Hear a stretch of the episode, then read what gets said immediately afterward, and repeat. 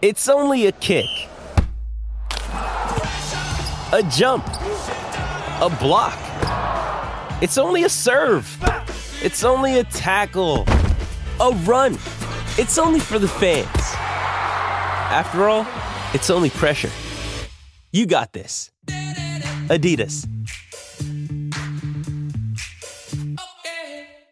Hey, uh, Talia Tebb's joined us, Wade Barr as well. So, Wade from Triathlon, Talia, just a surfing sensation who I caught up with last week for NBN TV. Great to see you. Uh, you're off to the national finals at Casuarina.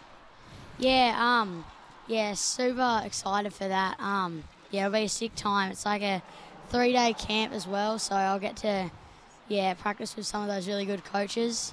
And, um, yeah, I'm super excited to just catch up with all the girls that I compete with. Hey, How do you feel being here? This is like Mecca, Slime's board store. What are you going to check out when you go inside? Yeah, it's so convenient having it here because um, on Monday I'm going down to Phillip Island for another comp, and yeah, it's going to be pretty cold there. So uh, I actually need a hood because yeah, I don't want my head to freeze off.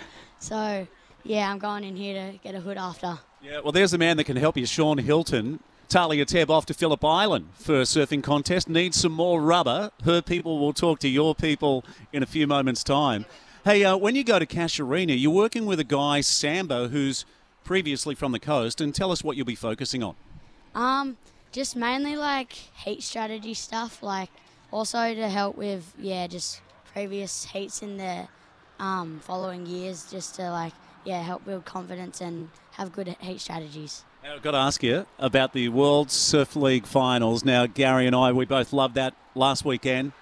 Real upset in the women, I guess, with Carissa Moore being the red hot favourite. Yeah, um, yeah, it's pretty unlucky for her. She's been seeded like a couple of two years, I think. Yeah, so to not have won it must be pretty devastating for her. But also, Molly Picklum thought she was in with a real chance, but unlucky. Hopefully next year. Hey, can you believe Talia Tebb is 12 years old?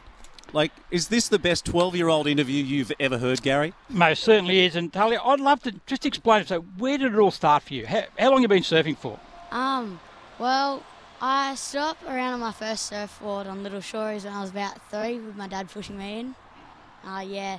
Um, I mainly took up surfing and doing competitions when I was about seven. I started board riders, and then my first comp I started about eight, and yeah, ever since then I just took to it, and it was fun. Yeah, yeah. And uh, just on the World Surf League, Filipe Toledo gets the job done for the second year in a row. Gee, it's great to see you. Flynn Coventry Searle has shown up as well. Now, he's a star on the tennis circuit, one of the best juniors in Australia. We'll talk to Wade Barr now before we go to our next break. And uh, Wade, focusing on school at the moment, HSC? Yeah, yeah, for sure. So I'm actually graduating high school um, later this week. It's a um, pretty big time, a little bit daunting, but I'm really excited just to, you know, have so much more free time and um, be able to just be out there training pretty much full time, um, but before uni starts next year. Yeah. What are you going to study? Um, I want to be a teacher, and I pretty much have been um, for most of my life. So I'm really excited to get into that role of maybe doing some sort of casual teaching um, and trying to train full time on the side. Might be a good occupation for you because you get good holidays uh, and you could be traveling all around the world in your sport where you're a national champion in triathlon.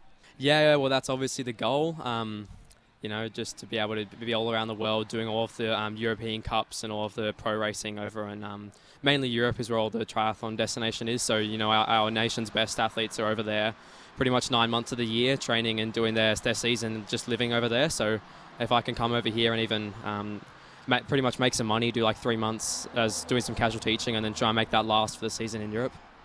A lot of the athletes, Wade, are, mi- trying to uh, mix schooling and also try and pursue their dreams. What tips can you do? How did you get manage to get through to obviously graduate on Thursday, but still being able to achieve high results in uh, in the triathlon? Um, I, I know it might sound um, slightly even counterintuitive, but sleep as much as you can. I think because even though you're maybe sacrificing some hours of study time that you might have, um, if you're sleeping as much as you can, you'll be able to get the most out of your sessions. But also, when you are doing your study, you'll be able to be really focused because your mind will be fresh and your mind will be clear.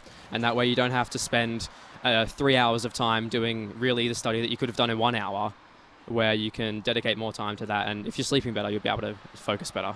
When my daughter was doing HSC, she had a, a fantastic teacher at the entrance campus who said, you've almost got to be a study athlete. So she was a high performance athlete in her chosen sport, water polo, and he said you've got to be that same way when it comes to study. Yeah, for sure. Um, my a, a, lot of the subjects that I do um, are syllabus-based ones. So sometimes even out when I'm on on like a long run, running for 90 minutes or more, or out doing a long cycle early in the morning, I'll um, have my headphones in my ear and just start listening to some podcasts about my syllabus. Like I might listen to some latest economics news or some summarization of my PE notes while I'm doing my training. So just trying to combine it all together and um, never miss a moment is really how, how, I, how, I, how I work for it. I tell you, we need to put that in a time capsule for all athletes to come. I don't know how in the world you could do that. Could you do that? Never. Listen Never to the latest economic podcast while you're out punching out a, a 20k run. Hey, uh, speaking of running, uh, tomorrow is the Sydney Marathon, and I'm really proud of my son Corey and also my daughter's boyfriend CJ. They're running the Sydney Marathon. Yeah, I was. Um, I've actually been put on for work, so I work as a waiter at a um, local cafe. So I wasn't able to get up there myself, but I went out and ran a half marathon this morning. So I've already done that. Um, actually ran a PB, so I managed to get it done in under 80 minutes, which I hadn't done before. Um, but it, it's a pretty awesome event. I went and did the City Surf, City to Surf earlier this year, and you know those big running festivals are just an awesome way to try and get heaps of people involved in the sport. I tell you, you are my new inspiration. So you're running, listening to economics podcasts. Now you've run a half marathon before you came here this morning. Incredible. I know you've got goals to compete in Los Angeles, but also our home Olympics in 2032. Uh, Talia Tebb, Wade Barr, great to see you guys.